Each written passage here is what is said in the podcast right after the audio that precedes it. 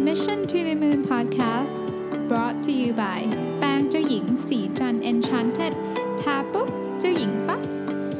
สวัสดีครับยินดีต้อนรับเข้าสู่ Mission to the Moon Podcast episode ที่ 393 นะครับ คุณอยู่กับผมรวิศ หาญอุตสาหะครับ วันนี้ก็เป็นวันตอบคำถามประจำวันที่ 12 พฤษภาคมนะครับ แต่ว่าผมทำการบันทึกเสียงเช้าวันที่ 11นะฮะเพราะฉะนั้นบางคำถามจะต้องขออนุญาตโยกไปสัปดาห์หน้านะฮะคือ วันนี้ผมจะไปหัวหินนะครับพรุ่งนี้มีแข่งวิ่ง ก็ว่าจะนอนเร็วมากๆ เพราะคือเดี๋ยวนี้ผมพยายามจะอัพพอดแคสต์ตั้งเวลาไว้นะฮะตอนประมาณสักตีสองตีสามอะไรเงี้ยเพราะฉะนั้นก็จะต้องทำการบันทึกเสียงก่อนล่วงหน้านิดหนึ่งนะครับแต่ว่าคืนนี้ตั้งใจว่าจะนอนเร็วมากก็กลัวว่าจะตอบคำถามไม่ครบถ้วนเพราะว่า episode ตอบคำถามค่อนข้างยาวนะฮะก็เลยอยากจะตอบตอนเช้านี้ ส่วนท่านไหนที่ส่งมาวันนี้ต้องขออภัยจริงๆเดี๋ยวจะตอบให้สัปดาห์หน้านะครับ คือเล่าให้ฟังนิดนึงคือคือหัวหินรอบนี้นะฮะผมตั้งใจจะทำ new PB ก็คือ personal best เพราะฉะนั้นก็ค่อนข้างที่จะมีความหวังนิดหนึ่งกับเวลานะฮะดูจากสภาพแล้วร่างกายก็ค่อนข้างโอเคนะฮะมีบาดเจ็บนิดหน่อย แต่ว่าก็ก็คิดว่าไม่ได้เป็นปัญหาอะไรนะครับ เดี๋ยวต้องลองดูว่าจริงๆ แล้วพอไปวิ่งจะเป็นไงบ้างเนาะก็ เราก็พยายามตั้งความหวังไปเรื่อยๆนะครับมีคนถามว่าเอ๊ะแล้วเรื่องเวลานี่มันยังไงมันต้องมันต้องเร็วขึ้นเรื่อยๆหรือเปล่า ผมว่ายังไม่รู้คือตอนนี้ผมคิดว่าผมยังไปได้อีกนะครับ แต่ว่าถึงจุดหนึ่งอาจจะอาจจะวิ่งแล้วก็ไม่ได้คิดถึงเรื่องเวลาเยอะนะฮะแต่คนเราเวลามีเป้าหมายมันก็สนุกดีนะมันก็มีเหมือนแบบมีอะไรให้ให้ track ให้ทำอะไรอย่างเงี้ยนะครับอะคำถามที่หนึ่งนะครับผมก็ถามว่าอยากมองอยากให้เล่าภาพรวมเศรษฐกิจโลกให้ฟังหน่อยว่าตอนนี้เนี่ย มีประเด็นอะไรที่ที่ที่น่าเป็นห่วงบ้างนะฮะแล้วก็คิดว่าจะมีวิกฤตเศรษฐกิจอีกไหมนะครับ ผมต้องเรียนอย่างนี้นะฮะผมเองเนี่ยผมเคยทำงานอยู่ใน field นี้นะถ้าถ้าถ้าหลายท่านจำได้ผมเคยเล่าให้ฟังผมเคยเป็นเทรดเดอร์ที่ Citibank นะครับหนึ่งในสิ่งที่เขาฝึกให้เราเป็นเรื่องว่าเป็นพื้นฐานเลยแหละของเทรดเดอร์คือต้องเข้าใจภาพรวมของ macro economics อัตราดอกเบี้ยนะครับข่าวต่างๆ ที่จะมากระทบกับค่าแลกเงินแลกเปลี่ยนอัตราแลกเปลี่ยนอะไรพวกนี้นะฮะ เรื่องของการคือคือมันจะไปสะท้อนนะความความมั่นใจหรือความรู้สึกของนักลงทุนเนี่ยมันจะไปสะท้อนอยู่ในราคาเสมอนะครับเออเวลาเราดูแบบราคาแบบ future อย่างเงี้ยเราก็จะเห็นว่าอ๋อเออตอนนี้เขามีความคาดการณ์ยังไงบ้างนะฮะทีนี้ต้องต้องเรียนอย่างนี้ว่าคำถามที่บอกว่ามันจะเกิดไม่เกิดวิกฤตเศรษฐกิจแล้วเป็นยังไงเนี่ย เอาจริงผมว่าไม่มีใครคนใดคนหนึ่งบนโลกใบนี้ที่รู้เป๊ะๆอยู่แล้วนะฮะทุกอย่างก็เป็น speculation จากข้อมูลที่มีณวันนี้เนาะซึ่งผมเองก็หลังจากไม่ได้ทำงานที่ที่เป็น trader แล้วเนี่ยผมก็ไม่ได้ติดตามเยอะนะครับแต่ว่าช่วงหลังนี้ก็เริ่มมาดูเพราะว่าจริงๆนะส่วนตัวรู้สึกว่าหลายเรื่องนะครับจริง ๆ มีคนมาพูดคนที่ผมรู้สึกว่าเป็นคนที่เข้าใจเรื่องพวกนี้ดีฮะอย่างคุณคุณ Ray Dalio เนี่ยก็บอกแกก็บอกว่า มันมีโอกาสเหมือนกันหลายหลายหลายประเด็นนะครับแกพูดถึงหนี้ของยุโรปแกพูดถึงไซเคิลต่างๆ ผมก็เลยจับประเด็นนะตอนนี้มันมีอยู่ประมาณ 4-5หอย่างนะครับที่ที่น่าสนใจเกี่ยวกับเรื่องมุมมองของเรื่องเศรษฐกิจโลก อันที่หนึ่งก็คือวิกฤตความตึงตึงเครียดนะครับระหว่างจีนกับสหรัฐ ซึ่งดูแล้วเนี่ยยังต้องบอกใช้ใช้คำว่ายังยัง มองไม่ออกว่ามันจะไปได้เยอะขนาดไหนนะครับ คือมันมีเรื่องของสงครามการค้าที่เป็นเรื่องของ sanction ต่างๆ ไม่ใช่ sanction ขอโทษกำแพงภาษีต่างๆนะครับที่ล่าสุดที่โดนัลด์ทรัมป์ออกมาออกมาทวีตแล้วก็หุ้นตกไป 5%เลยวันนั้นนะคือเราเรายังมองภาพรวมๆของเรื่องนี้ระยะยาวๆ ไม่แน่ใจเหมือนกันว่ายังไง เพราะเรื่องนี้มันไม่ใช่เป็นเรื่องของเอเศรษฐกิจอย่างเดียวนะมันเป็นเรื่องของการเมืองระหว่างประเทศ แล้วก็ดันเป็นการเมืองระหว่างประเทศ ระหว่างยักษ์ใหญ่ด้วย นะฮะซึ่งก็น่าเป็นห่วงต้องบอกงี้ ทีนี้มันเกี่ยวพันกับหลายเรื่องนะครับ ความตึงเครียดในเวเนซุเอลาตอนนี้ที่มีการประจันหน้ากันระหว่างผู้นำฝ่ายค้านนะครับที่ประกาศตัวเป็นรักษาการประธานาธิบดี แล้วก็ประธานาธิบดีมาดูโรเนี่ยก็ยังเป็นเรื่องที่ที่น่าจับตามองนะเรื่องนี้ถึงแม้ว่ามันจะไม่มันดูเหมือนจะไม่ได้เกี่ยวกับเศรษฐกิจโลกเท่าไหร่นะครับแต่อย่าลืมว่ามีทั้งสองฝั่งเนี่ยมีการ back อยู่จาก ภาคหนึ่งคือแบ็กจากสหรัฐและโลกตะวันตกนะครับอีกภาคหนึ่งคือแบ็กจากจีนรัสเซียนี่นะครับซึ่งตอนนี้ต้องบอกว่าจีนกับรัสเซียเนี่ยก็ขยายอิทธิพลเข้ามาในในเขตพื้นที่นี้ และไม่ใช่พื้นที่นี้แอฟริกาด้วยนะครับซึ่งก็เป็นการเหมือนกับผมผมไม่อยากใช้คำว่าสงครามตัวแทนเพราะไม่ใช่สงครามนะแต่ว่ามันเป็นการแบบมันเป็นเหมือนความตึงเครียดที่เราเห็นกันไม่ใช่ระดับ แค่แค่ภูมิภาคใดภูมิภาคหนึ่ง ตอนนี้ผมคิดว่าเรามีความตึงเครียดของการเมืองระหว่างประเทศเนี่ยหลายโซนมาก ๆ อาจจะเรียกว่าเกือบทุกทวีปเลยก็ว่าได้นะครับ ก็ก็น่าเป็นห่วงเหมือนกัน ยังไม่ยังไม่ใครรู้ว่าจะออกหน้าไหน ตอนนี้ทุกคนก็จับตาดูอยู่ว่าสหรัฐกับจีนซึ่งเป็นซึ่งเป็นคู่ใหญ่เนี่ยนะฮะจะเอาไงนะครับอะอันนั้นก็อันหนึ่งทีนี้ถ้าเรามองถึงเรื่องอื่นนี่ครับ อีกอันหนึ่งที่ที่ทุกคนแน่นอนว่าเป็นประเด็นใหญ่คือเรื่องของหนี้นะฮะหนี้สาธารณะ ซึ่งอ,อันนี้น่าเป็นห่วงเหมือนกันในยุโรปนะครับเพราะว่ามันมันเหมือนบ่มเพาะมาสักพักหนึ่งละนะครับเรื่อง Brexit เดี๋ยวเดี๋ยวผมจะทำตอนเรื่อง Brexit อันหนึ่งในสัปดาห์หน้าเนี่ยนะฮะเดี๋ยวจะเล่าให้ฟังว่า Brexit เนี่ยที่มาที่ไปเป็นยังไงเออมันมันก็ผลลัพธ์ของ Brexit ก็จะมีผลต่อความรู้สึกของนักลงทุนในตลาดโลกเช่นกันนะครับ อีกเรื่องหนึ่งที่น่าสนใจก็คือเรื่องของเทคโนโลยี ซึ่งอันนี้มันมันก็มันก็อาจจะไม่ได้มีผลเร็วมากนะ แต่ว่าการเปลี่ยนแปลงของเทคโนโลยีที่มันเร็วช่วงนี้เนี่ยนะฮะ มันทำให้ไปเหมือนกับมันไปกระทบกระเทือนเศรษฐกิจที่เป็นแบบดั้งเดิมค่อนข้างเยอะ ตัวรายได้หรืออะไรมันอาจจะยังไม่เปลี่ยนเยอะ แต่ว่าความรู้สึกของนักลงทุน ซึ่งเห็นเทคโนโลยี disruption มาเยอะเนี่ยนะครับ ก็จะรู้สึกหวัดหวั่นนิดหนึ่งนะครับ เรื่องของอจริงๆต้องบอกว่าเรื่องเรื่องเรื่องของภาพรวมแถวๆบ้านเราเองเนี่ยยังไม่ได้มีอะไรที่ดูเป็นเรื่องที่น่ากลัวนะครับคือคือแต่ละประเทศก็มีปัญหาของตัวเองอย่างประเทศไทยเราก็ยังความไม่แน่นอนทางการเมืองก็ยังเป็นอิชชูหนึ่งนะที่ผมคิดว่าเราต้องจับตาดูอย่างดี แต่ว่ามันมีแรงจากภายนอกเยอะคือ เราเป็นประเทศที่รับผลของ globalization แบบเต็มๆนะครับแล้วก็ผมยกตัวอย่างเช่น ตอนนี้เราจะได้ยินผู้ประกอบการหลายคนนะที่ที่บ่นว่าสินค้าจากจากประเทศต่างประเทศโดยเฉพาะประเทศจีนเนี่ยทำราคาได้ถูกแล้วก็เข้ามาตีตลาดสินค้าไทยเยอะ แล้วก็แพลตฟอร์มอีคอมเมิร์ซซึ่งน่าจะเป็นน่าจะโตขึ้นเยอะๆเนี่ยนะครับก็ก็ก็ล้วนแล้วแต่เป็นทุนของต่างชาติทั้งสิ้นนะฮะ ก็ต้องบอกว่ามันมันก็มีนัยยะที่ต้องจับตาเหมือนกัน ผมว่ามีหลายเรื่องนะครับ โดยโดยรวมๆแล้วส่วนตัวนะถ้าถามส่วนตัวนะครับ เอาทั้งหมดนี้มารวมกันเนี่ยผมเชื่อว่าเรากำลังจะเจอวิกฤตเศรษฐกิจเร็วๆนี้นะฮะสสเกลไหนยังไม่รู้ แต่แต่ว่าประเทศไทยอาจจะไม่ได้กระทบเยอะ แต่อย่างที่บอกเนี้ยโลกมัน globalization เพราะฉะนั้นยังไงเราก็กระทบนะฮะยังไงเราก็กระทบสมมุติว่ายกตัวอย่างอ่าง่ายๆสุดเลย สมมุติว่ามันมีวิกฤตเศรษฐกิจเกิดขึ้นที่ยุโรปอย่างเงี้ย นะครับนักท่องเที่ยวก็มาน้อย นักท่องเที่ยวยุโรปก็เป็นก็เป็นนักท่องเที่ยวที่ใช้ใช้จ่ายเยอะ เพราะฉะนั้นก็กระทบกับเมืองไทยแน่นอนอยู่แล้วนะฮะก็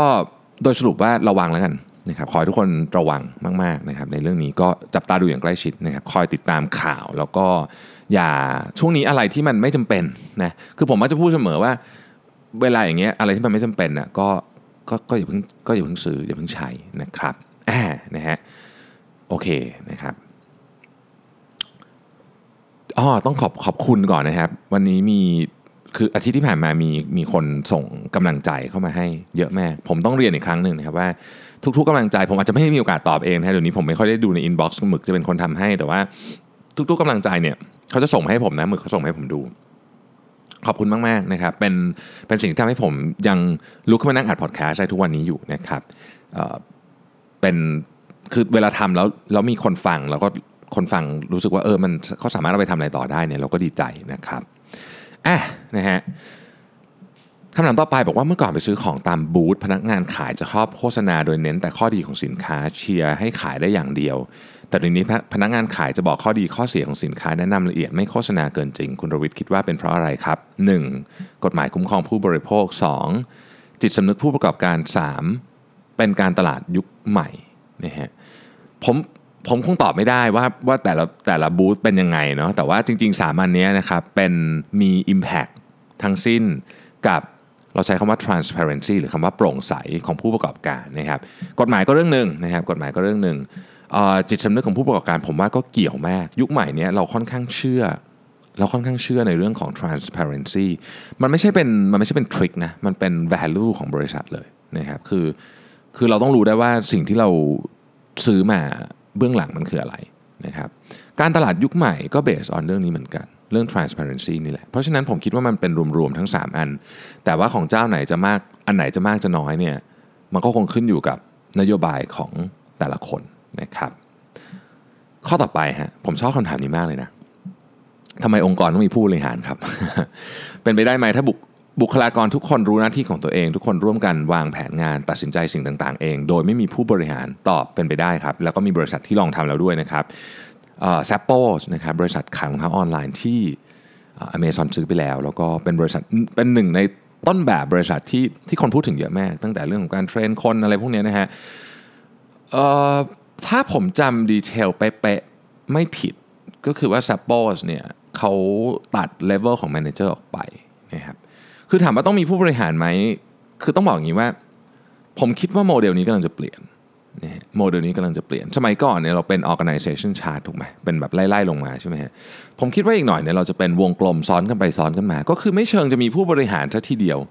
แต่ว่าจะเป็นลักษณะของอาจจะเป็น team leader นะครับ แล้วก็เป็นทีมที่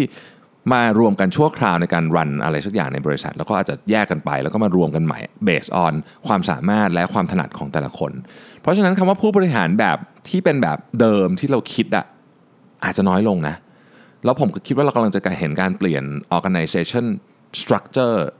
คือผมไม่อยากใช้คำว่า organization chart เพราะว่าคราวนี้มันจะไม่ได้เป็นชาร์ตแบบเดิมแล้วเวลาพูดคำว่า organization chart ภาพที่เราเห็นมันจะเป็นภาพเดียวกันทั้งหมด แต่อีกหน่อยอะเราจะไม่ได้เป็นแบบนั้น แล้วจะเป็นวงกลมซ้อนกันไปซ้อนกันมานะครับเพราะฉะนั้นคำถามว่า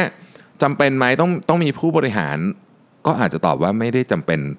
ขนาดนั้นนะครับแต่ว่าการที่มีผู้นำมี team lead มี moderator มี mentor มี facilitator ผมว่าพวกนี้มันต้องมี แต่ว่ามันก็แล้วแต่ธุรกิจ หรือว่าความตั้งใจของผู้ประกอบการรายนั้นด้วยนะครับคำถามต่อไปบอกว่าตอนนี้ผมโหลดแอปที่ให้เราสร้าง checklist นะครับสิ่งต้องทำประจำวันเช่นออกกำลังกายนั่งสมาธิอยากปรึกษาว่า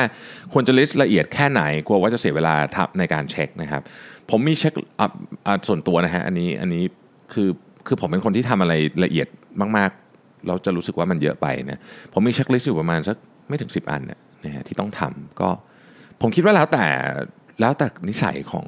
ของของคุณด้วยนะฮะคือบางคนเขาเขาเขาชอบไงเขาก็เช็คทุกอย่างละเอียดมากนะครับ ผมเคยเห็นเพื่อนผมที่แบบว่าก่อนกินอาหารต้องเอาต้องต้องเอาตาช่างมาช่างก่อนอะไรเงี้ยคือคือมันอันนี้เป็นนิสัยส่วนบุคคลแต่ละคนผมว่าคือถ้าเกิดเรารู้สึกว่าเราเป็นคนชอบเราเราทำแล้วเราเพลินนะฮะเราก็ทำแต่ว่าถ้าเรารู้สึกว่าเราทำแล้วเราไม่หนุกเงี้ยก็เอาเช็คลิสต์ให้มันไม่ต้องเยอะมากนะครับ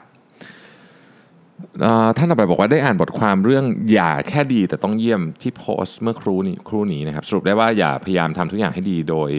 ให้โฟกัสเฉพาะสิ่งที่เราทำได้ดีที่สุด ผมเลยสงสัยว่าการพยายามทำทุกอย่างให้ดีกับการทำเฉพาะเรื่องที่ถนัดเกี่ยวข้องกับความเป็น specialist หรือ generalist หรือไม่นะฮะ สิ่งที่ผมต้องการจะสื่อไม่เกี่ยว คือคือคุณเป็น specialist หรือเป็น generalist เนี่ยยังไงคุณก็ต้องโฟกัส generalist ก็ต้องโฟกัสนะครับคำว่าโฟกัสของผมนี่ไม่ได้หมายถึงว่าคุณจะทำอย่างเดียวตลอดชีวิต แต่หมายถึงว่าในช่วงเวลาใดช่วงเวลาหนึ่งเนี่ยเราควรจะต้องโฟกัสและทำเรื่องนั้นให้ดีที่สุด เช่น คุณจะ restructure organization สมมตินะสมมตินะผมบอกว่า ผมจะ restructure องค์กรของผมให้ทุกคนสามารถสื่อสารกันได้อย่างเรียกว่า 100%คือเป็น total transparency อย่างเงี้ยไม่พยายามลด ไซโลสมมตินะครับ นี่คือ real organization ผมก็ควรต้องโฟกัสเรื่องนี้แล้วทำให้มันสุดทางให้จบก่อน นั่นนั่นคือความหมายคำว่าโฟกัสของผม ก่อนที่ผมจะกระโดดไปทำโปรเจกต์อื่นหรืออะไรอย่างนี้ที่มันที่มันแบบทำอันนี้ก็ยังไม่เสร็จอันนี้นั่นก็ไม่เสร็จอย่างเงี้ยไม่ดี อันเนี้ยหน้าที่ของผมนี่เป็น generalist นะผมไม่ได้เป็น specialist แต่ว่าผมเป็น generalist ที่ต้องโฟกัสงานเหมือนกันนะครับดังนั้นไม่เกี่ยวกับเป็น generalist หรือ specialist ต้องโฟกัสทั้งคู่นะครับอะนะฮะ ข่าวต่อไปก็คือว่าคุณนวิทมีวิธีการในการย่อยเนื้อหาในหนังสืออย่างไรไม่ให้อ่านแล้วลืมนะครับปัญหาของผมคือปัญหาของท่านที่ถามมาคือว่า มักจะจำอารมณ์ตอนอ่านหนังสือได้แต่จำเนื้อหาไม่ได้นะครับ ก็วิธีที่ผมใช้ก็คือจดไว้ในหนังสือ แล้วก็มาจดข้างนอกว่าเออเรื่องนี้หัวข้อนี้มันอยู่ในหนังสือเล่มไหนหน้าที่เท่าไหร่ หรือบางทีก็โพสต์อิทแปะไว้นะครับ วิธีการจดในบรรทัดในหนังสือนะฮะ ผมเพิ่งผมเพิ่งทราบว่าบิลเกตส์เขาก็ใช้แล้วเขาบอกว่ามันเป็นการเหมือนกับสนทนากับผู้เขียนเนี่ยนะฮะไม่ไม่เคยได้คิดในมุมมองนั้นจนกระทั่งอ่านบทความที่พูดถึงเรื่องนี้ ก็รู้สึกว่าเออมันเป็นสิ่งที่ดี ผมว่าอันนี้ช่วยนะครับในเรื่องของเนื้อหานะฮะแต่ที่บอกครับเรามีทางจำได้หมดหรอกนะฮะมันก็ต้องมี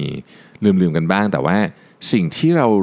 จำได้ครับบางทีสิ่งที่เราอ่านนะครับบางทีมันอยู่ในจิตใต้สำนึกนะแล้วมันจะถูกดึงขึ้นมาใช้เมื่อเมื่อมันจำเป็นต้องใช้นะครับท่านต่อไปนะครับบอกว่า ตอนนี้ผมเนี่ยกำลังวางแผน time management อยู่ แล้วรู้สึกว่ายังไม่ค่อยช่วยให้งานในชีวิตผมสำเร็จมากขึ้นนะครับ อยากขอคำแนะนำและตัวอย่างจากจากผมนะฮะอยากให้ไปฟังเรื่อง time boxing นะครับเป็น 3 episode ต่อกันก่อนปีใหม่นะฮะซึ่งอันเนี้ยผมพูดไว้ละเอียดเลยนะครับ ว่าควรจะ manage เครื่องเครื่องมือคืออะไร ทีนี้อย่างนี้ผมผมต้องบอกนิดนึงว่าเวลาพยายามทำเรื่อง time management สมมติว่าคุณตัดสินใจใช้ time boxing ในการทำเนี่ยนะครับ มันจะไม่สามารถทำได้ในอาทิตย์แรกนะต้องบอกก่อนนะฮะมันต้องใช้เวลานิดนึง แล้วก็ในการออกแบบคือมันเป็นการเปลี่ยนเปลี่ยนโครงสร้างในการทำงานของเรานะครับเพราะฉะนั้นมันต้องใช้เวลาในการลองผิดลองถูกกับตัวเองอะนะคือคือเอาผมยกตัวอย่างง่าย ๆ สมมุติว่าเขียนคุณจะเขียนอะไรสักอย่างหนึ่งอะสมมติเขียนบทความสักอันหนึ่งเนี่ยนะฮะแต่ละคนก็มีความเร็วไม่เท่ากันนะเพราะฉะนั้นการทำ time boxing ซึ่งซึ่งมันเบสออนความเร็วของเราเองเนี่ยมันก็ไม่สามารถเอาไปใช้กับอีกคนได้เป๊ะ แต่ละคนก็ต้องไปลองหาลองทำเอาเองนะครับ แต่ว่าแนะนำให้ไปลองฟังดู ผมผมรู้สึกว่า episode สามอันนี้มีคนยังยังมีคนพูดถึงเยอะอยู่ ผมก็คิดว่ามันก็คงจะครบถ้วนระดับหนึ่งนะครับแล้วถ้าเกิดยังไม่ครบถ้วนพอก็ลองไปหาอ่านได้เพราะว่าเรื่อง time boxing เป็นเรื่องที่เป็นเรื่องที่คนพูดถึงเยอะมาก ๆอยู่แล้วนะครับมีอะไรให้อ่านเต็มไปหมดเลยนะครับ ท่านต่อไปบอกว่า ปัจจุบันนี้ผมอายุ 24 นะครับ ช่วยดูแลกิจการของทางบ้านและและพี่ชายนะฮะเป็นศิลปินในวงดนตรีวงหนึ่งนะครับ จบปริญญาตรีวิศวะอุตสาหกรรมนะฮะสนใจ digital marketing จะมาอยู่เอเจนซี่อยู่พักหนึ่งออกมาทำงานที่แล้วเสร็จแล้วก็มาทำงานที่บ้านนะครับออบอกว่าติดตามพอดแคสต์อยู่นะครับ แล้วก็ชอบนะฮะแล้วก็ได้ได้มีโอกาสที่จะเรียนคอร์สออนไลน์ต่างๆนะครับอะนะฮะอันนี้ก็เป็นเกริ่นนะครับ ก็ขอบคุณมากนะครับที่ติดตามนะฮะแล้วก็ หวังว่าจะจะเป็นกำลังใจให้นะครับในการในการทำงานในการหาความรู้เพิ่มเติมนะฮะคำถามคือว่าเดิมทีเป็นคนไม่ค่อยอ่านหนังสือเลยนะครับ เพิ่งมาอ่านหนังสือหลังจากฟังพอดแคสต์ Mission to the Moon ได้ไม่นานจึงสังเกตเการอ่านของตัวเอง และมีคำถามข้อหนึ่งผุดขึ้นมา คือการอ่านหนังสือของผมเนี่ยจะแบ่งอ่านไว้เป้าหมายไว้วันละสักสิบหน้านะครับ รือบางวันมากกว่านั้น ซึ่งถ้าอ่านมากๆจะมีอารมณ์มึนๆหัวบ้าง จึงอยากถามว่าในมุมมองของผมการอ่านหนังสือแบบนี้ผิดปกติไหมที่แบ่งอ่านวันละสิบหน้านะครับก็ไม่ผิดปกติเลยนะไม่ผิดปกติเลยโอเคมากๆเลยนะฮะจริง ๆ แล้วถ้าเกิดทำได้ทุกวันเนี่ยถือเป็นเรื่องที่ดีมาก ปริมาณหน้าไม่สำคัญครับนิสัยการรักการอ่านสำคัญกว่าเยอะ เพราะเดี๋ยวปริมาณหน้ามันจะขึ้นขึ้นขึ้นไปเองนะครับไม่ต้องห่วงนะฮะเรื่องนี้ธรรมดามาก ระหว่างการเรียนรู้จากหนังสือกับคอร์สออนไลน์นะครับ ผมคิดว่าเรื่องไหนเรียนรู้ได้ครบถ้วนและไปใช้งานต่อได้ดีกว่า ถ้าเกิดจะใช้งานต่อเลยนะ อันนี้บอกตามตรง คือถ้าใช้งานต่อเลย ผมว่าคอร์สออนไลน์ดีกว่านะครับ เช่น สมมุติว่าคุณจะเรียนแล้วคุณจะเอาไปทำแบบเป็นเหมือนกับเปลี่ยนแปลงองค์กรหรืออะไรอย่างนี้เลยเนี่ยนะครับ คือคอร์สออนไลน์มันละเอียดกว่าเยอะนะฮะ ส่วนใหญ่นะส่วนใหญ่ค่อนข้างละเอียดแล้วก็ค่อนข้างที่จะมี tools ที่นำไปใช้ได้เลย แล้วเขาก็มี reading material อยู่แล้ว คือคอร์สออนไลน์ก็ไม่ใช่ว่าเรียนอย่างเดียว มันก็ต้องอ่านด้วยถูกไหมฮะ ในขณะเดียวกันถ้าเกิดคุณได้ไปทำหรือไปแลกเปลี่ยนความคิดเห็นกับเพื่อนที่ที่เรียนคอร์สเดียวกันเนี่ยมันช่วยประเด็นก็คือคอร์สออนไลน์มันกินพลังงานและเวลาค่อนข้างเยอะเท่านั้นเองนะครับหนังสือเนี่ยผมว่ามันทำหน้าที่อีกแบบหนึ่งทุกตามความรู้สึกผมนะครับนอกจากหนังสือที่มันเฉพาะเจาะจงจริงๆ อย่างเช่น business model generation อย่างเงี้ยคุณอ่านปุ๊บคุณไปทำเลยได้ใช่ไหม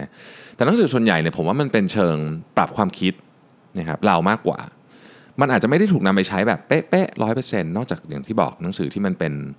เป็นแบบเนี่ย business model generation หรือหนังสือกลุ่มของ Harvard Business Review ที่มันโอเคอะมี framework มีอะไรให้เอาไปใช้ได้เลย แต่ส่วนใหญ่ผมว่ามันไม่ได้เป็นอย่างนั้นนะหนังสือส่วนใหญ่ที่เราอ่านเนี่ยมันจะเป็นวิธีคิด อย่างสมมติว่าเราไปอ่านหนังสือของอผู้ประกอบการท่านหนึ่งที่เรารู้สึกว่าเออคนนี้เก่งนะครับเวลาเราอ่านมาเราก็ไม่สามารถเอาไอ้ทั้งหนังสือนั้นมาใช้ได้นะครับจริงๆอาจจะไม่ได้เอามาใช้ได้ตรงๆสักอันเลยแหละนะฮะแต่เราจะได้เราจะได้กรอบหรือวิธีคิดใหม่ นิดหนึ่งว่าแบบอ๋อเออเออเรื่องนี้เราไม่เคยนึกถึงเลยเนอะอะไรเงี้ยซึ่งผมว่านั้นเป็นเสน่ห์ของการอ่านเนาะเอาผมนึกอย่างอย่างพูดถึงหนังสือ principle ของ Ray Dalio เนี่ยซึ่งเป็นหนังสือที่แบบคือที่ผมชอบที่สุดเล่มหนึ่งนะฮะก็ก็ไม่ได้หมายความว่าเราจะเอา principle ของเขามาใช้ได้แบบเป๊ะๆแต่ว่าเราก็เอามาบางอย่าง แล้วเราก็มาปรับใช้กับตัวเรานะฮะเพราะฉะนั้นผมคิดว่าหน้าที่ของมันไม่เหมือนกันเนาะต่อไปก็คือบอกว่าตอนนี้มีหนังสืออยู่สองเล่มครับที่อ่านสลับกันคือ mindset นะครับกับ mindset คือหนังสือเล่มปกฟ้านะฮะกับคัมภีร์เจรจาต่อรองของ HBR ซึ่งเป็นหนังสือที่มีเนื้อหาระดับหนึ่งผมควรไปหาหนังสือเกี่ยวกับ graphic design มาคั่นไหมเพื่อเปลี่ยน mood การอ่านนะครับส่วนใหญ่ส่วนตัวอยากศึกษา graphic design ด้วยนะครับหรือว่าควรจะอ่านให้จบทั้งสองเล่มก่อนนะฮะ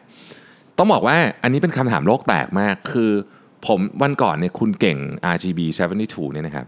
ที่จัดงาน Creative Talk นะแกโพสต์เรื่องเนี้ยในว่าคุณอ่านหนังสือ เล่มเดียวจบ หรือว่าอ่านหลาย ๆ เล่มพร้อมกันนะครับ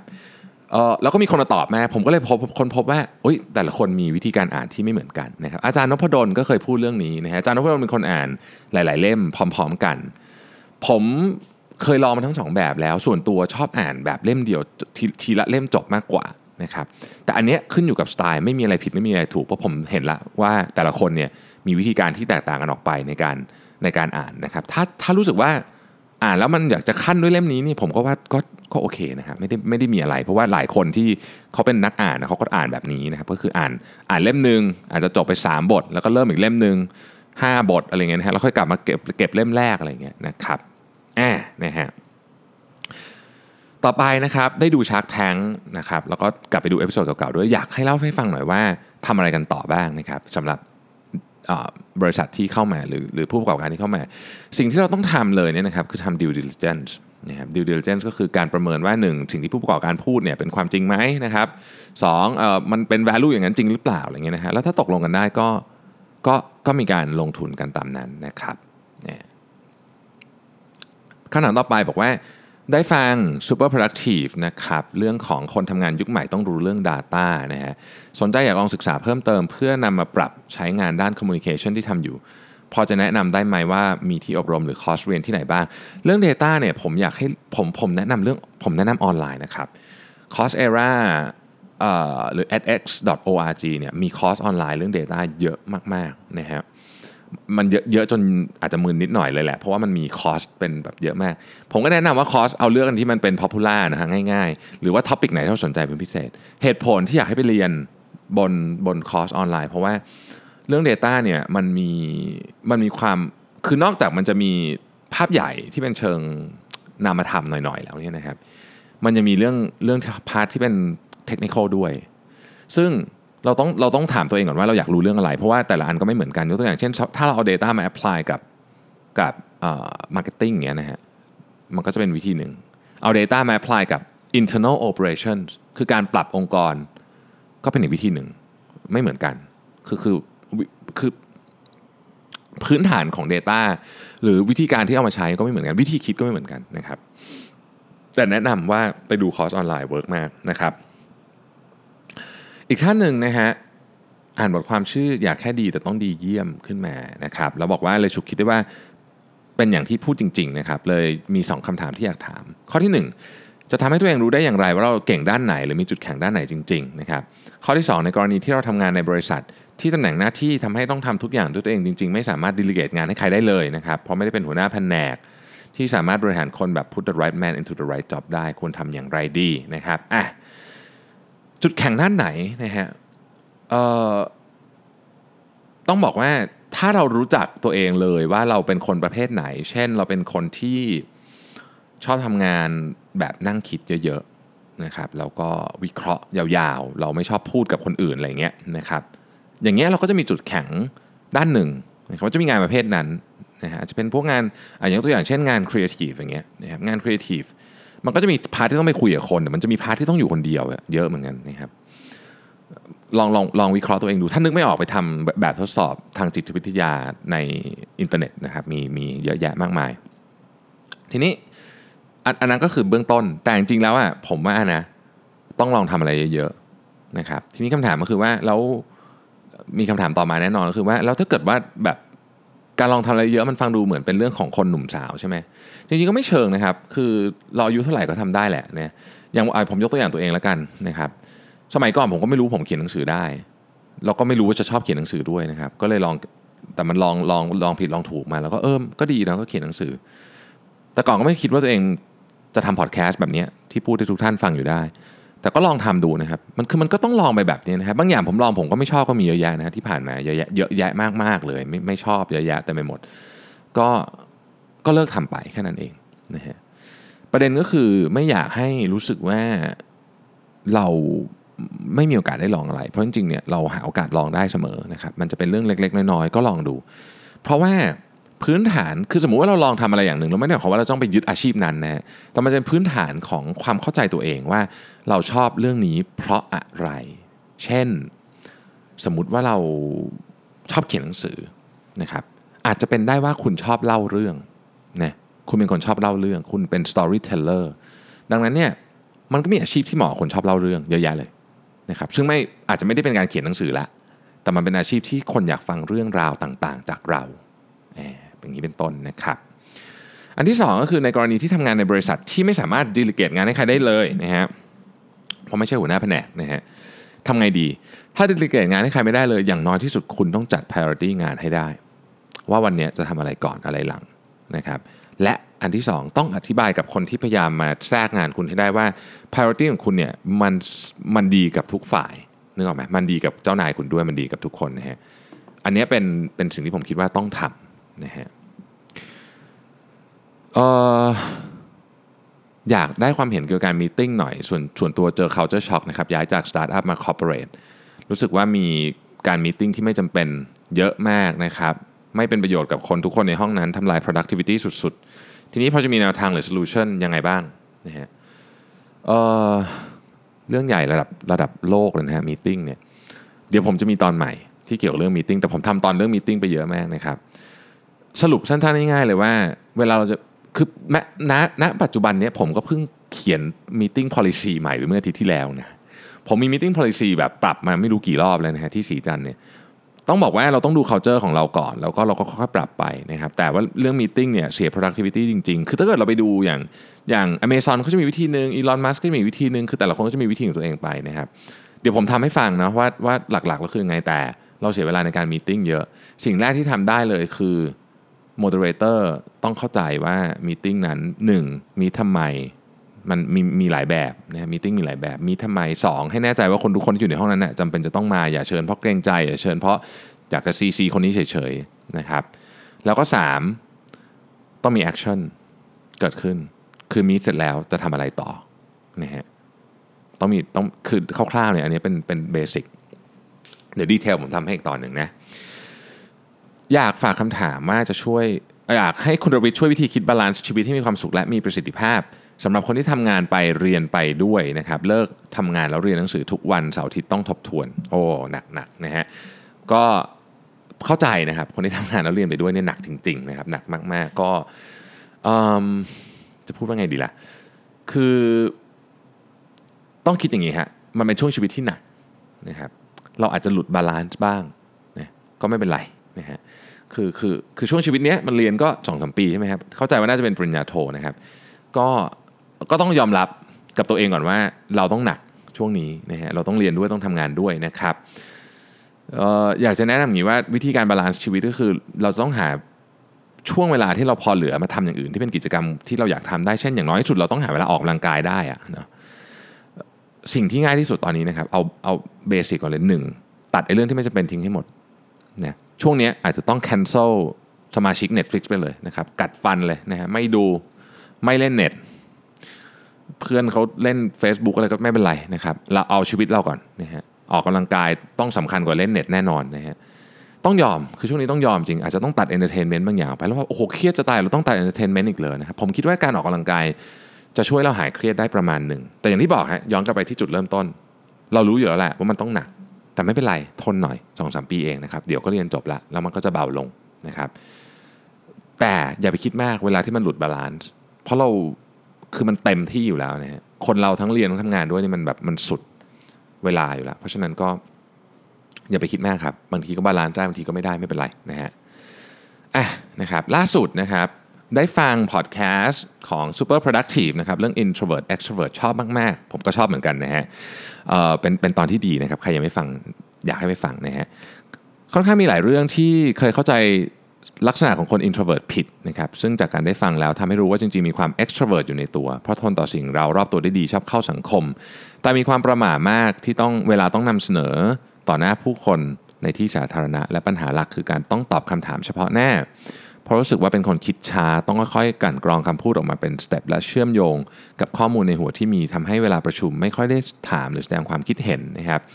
อยากถามว่าจะฝึกการตั้งคำถามให้เร็วขึ้นได้อย่างไรมีหนังสือแนะนำไหมนะครับเเพราะคิดว่าถ้าอยากจะโตขึ้นในหน้าที่การงาน ก็ต้องทำให้ผู้ใหญ่รู้จักต้องพรีเซนต์ตัวเองให้คนอื่นเห็น ซึ่งสุดท้ายคงหนีหนีไม่ได้กับการแสดงความคิดเห็นในที่ประชุมนะครับ ให้ผู้บริหารได้เห็นนะฮะ assumption นี้คุณนวิทคิดว่าถูกต้องไหมนะครับ ก็จริงๆ การแสดงความคิดเห็นในที่ประชุมก็อาจจะไม่ได้เป็นวิธีเดียวเนาะมันมีวิธีอีกเยอะแยะเลย เช่น ถ้าสมมุติว่าเราเป็นคนที่อาจจะอาจจะไม่ได้อยากจะตอบเดี๋ยวนั้นนะครับ มันก็สามารถนำเสนอผ่านกระบวนการอื่นได้นะฮะแต่ว่าอ่าผมตอบคำถามกันแล้วกันว่ามีอะไรให้อ่านไหมนะครับ มีนะฮะมีนะครับมมีบทความจาก m c k เคนซี่เพิ่งตีพิมพ์ฉบับเพิ่งตีพิมพ์ตอนนี้เลยนะครับเออขออภัยเดือนนี้เลยนะฮะ ผมขออนุญาตพูดชื่อบทความเดี๋ยว search เลยครับ search คำว่า m c k เคนซี่นะครับ M C K I N S E Y นะครับ แล้ว search บทความชื่อนี้ครับ want a better decision เครื่องหมายคำถามนะครับ plan a better meeting เนี่ยอันเนี้ยเป็นอันหนึ่งนะครับที่ที่อยากให้ลองอ่านดู อาจจะไม่ได้ตอบคำถามตรงๆนะครับ แต่มันเป็นสถานการณ์ที่เราค่อนข้างจะเจออยู่ในชีวิตประจำวันตลอดเวลา เพราะฉะนั้นผมว่าอันเนี้ยช่วยนะครับ แล้วก็พออ่านจบเนี่ยมันก็จะมีเรื่องของ decision making ที่ไปอ่านต่อแบบคลิกต่อไปอีกในนั้นนะครับเอาเร็วๆอย่างนี้ก่อน เพราะว่าอันเนี้ยเป็นแบบเวอร์ชั่นใช้เลยนะครับได้นะครับแอะนะฮะท่านนี้ออกตัวก่อนเลยว่าคำถามยาวนิดนึงนะครับไม่เป็นไรนะฮะเราชอบคำถามยาวๆอยู่แล้วนะครับอยากรบกวนขอคำปรึกษานะฮะในเรื่องที่ทำงานเรามักจะได้รับการ assign งานนอกเหนือจาก job description ที่ทำอยู่ ซึ่งงานที่ถูก assign มาเพิ่ม ก็กินเวลาใช้สกิลในการทำงานที่แตกต่างจากแผนกที่รับผิดชอบอยู่นะครับ ตอนนี้ทำงานด้าน Sales and Business Development นะครับ งานที่โดน assign เพิ่มมาเป็นงานด้าน Marketing นะครับ เป็น core working team ของการทำ customer survey พองานโปรเจกต์นี้จบหัวหน้าใหญ่ก็ให้มีการ rearrange หน้าที่ความรับผิดชอบของคนในทีมใหม่ ผลคือมีหนึ่งคนที่รับผิดชอบงานด้าน marketing ไป แต่ก็ยังมีบางงานบางส่วนที่ต้องทำงาน support ทีม ที่มีพนักงานเราออกไปเมื่อหลายเดือนก่อนเลยไม่มีคนมาทำแทนเลย เลยมา assign ให้เจ้าตัวนะครับเพิ่มจากงานหลักที่มีอยู่คำว่า support เป็นสิ่งที่กว้างมากเลยขอให้นายช่วยสโคปงานที่เพิ่มขึ้นมา แต่นายก็ไม่สามารถสโคปงานได้ชัดเจนพร้อมกับเหตุผลว่าอยากให้มี multitasking skill แล้วถ้าคิดว่าทำงานตาม JD เวลาถึงเวลา ranking หรือ promotion จะ outstanding จาก ranking pool ได้อย่างไร โดยไม่พูดถึงเรื่องว่าเมื่อไหร่จะหาคนมาแทนคนที่ลาออก แต่บอกว่างานที่ระบุใน JD นับเป็น achievement ในการ reappraisal แค่ส่วนหนึ่งเท่านั้น เพราะเป็นงานที่ต้องทำอยู่แล้ว เคยทำ FTE คำนวณ man out จากแจงให้นายเห็น ว่างานหลักที่ทำอยู่ในแต่ละ task มันเต็ม FTE แต่ยังไม่เป็นผล ส่วนตัวอยากโฟกัสกับงานหลักและกังวล ว่าถ้าโหลดงานเข้ามาเพิ่มโดยมีสโคปที่แน่นอนเรื่อยๆสุดท้ายจะ impact กับงานหลัก งานก็ไม่สามารถ manage ได้ขอเรียนตามขอเรียนตามตรงว่าไม่แน่ใจว่านายอยากโค้ชเอาเรื่อง workload management ในการทำงานจริง ๆ หรือ แค่หาคนมาทำงานที่ไม่มีคนทำนะครับเลยอยากรบกวนขอคำปรึกษาจากคุณรวิทย์ในเรื่องนี้นะฮะโอเค เป็นคำถามที่ดีสุดๆเลยนะฮะดีดีมากๆ ต้องบอกงี้นะครับ ผมอยากให้ทุกท่านออลองลองฟังกลับกลับไปที่ผมอ่านคำถามอีกรอบหนึ่งนะฮะถ้าเกิดว่ามันเพราะมันคำถามมันยาวแต่ดีมากดีแบบ ผมชอบมาก คืออย่างนี้ฮะ เจ้าตัวเนี่ยทำถูกทุกอย่างเลยนะครับ คือคือทำไปถึงกระทั่งคำนวณแมนอาวให้แล้ว ทุกอย่างให้แล้วว่าแบบมันมันมันเต็มมันคือผมชอบอันหนึ่งครับ อันเนี้ยไม่ใช่การปฏิเสธงาน คือไม่ใช่ว่าแบบฉันไม่ทำแต่ทุกคนมี workload capacity อยู่นะครับ เรามีเราเนี่ยมีมีความสามารถในการรับงานที่จำกัดทำทำเยอะมากแล้วนะครับ อันนี้คือคือผมคิดว่าสำหรับสำหรับหน้าที่ของคนที่เป็น ที่เป็นทีมอะทีมเมมเบอร์นะฮะถือว่าทำดีสุดละนะครับในในการอธิบายให้เจ้านายฟัง เจ้านายก็ควรจะต้องเข้าใจ ผมจะอย่างอธิบายยังไงดีจะบอกว่าจะให้เอาพอดแคสต์ไปให้เจ้านายฟังก็ก็กระไรอยู่อย่างนี้ครับ ผมคิดว่าวิธีนี้ถ้าเกิดว่านายไม่เข้าใจจริงๆอะอาจจะต้องหาทางอ้อมๆ ผมไม่รู้เหมือนกันว่า เจ้านายของผู้ที่ถามมาเนี่ยนะครับเป็นเป็นคนแบบแบบไหนนะฮะแต่ยังไงต้องอธิบายเขาเข้าใจได้ว่า คนเราเนี่ยมันมี 2 เรื่องเนาะคือ capacity ความ capacity ของคนเราอะครับเราทำงานได้วันหนึ่ง8ชั่วโมง 10 ชั่วโมงอะไรเงี้ยนี่คือ capacity แล้วก็ priority คือใน 8 ชั่วโมง 10 ชั่วโมงเนี้ยเราจะทำอะไร มันได้แค่นี้ครับ คือมันมี dimension อยู่คือเรามี priority เรามี capacity เนาะ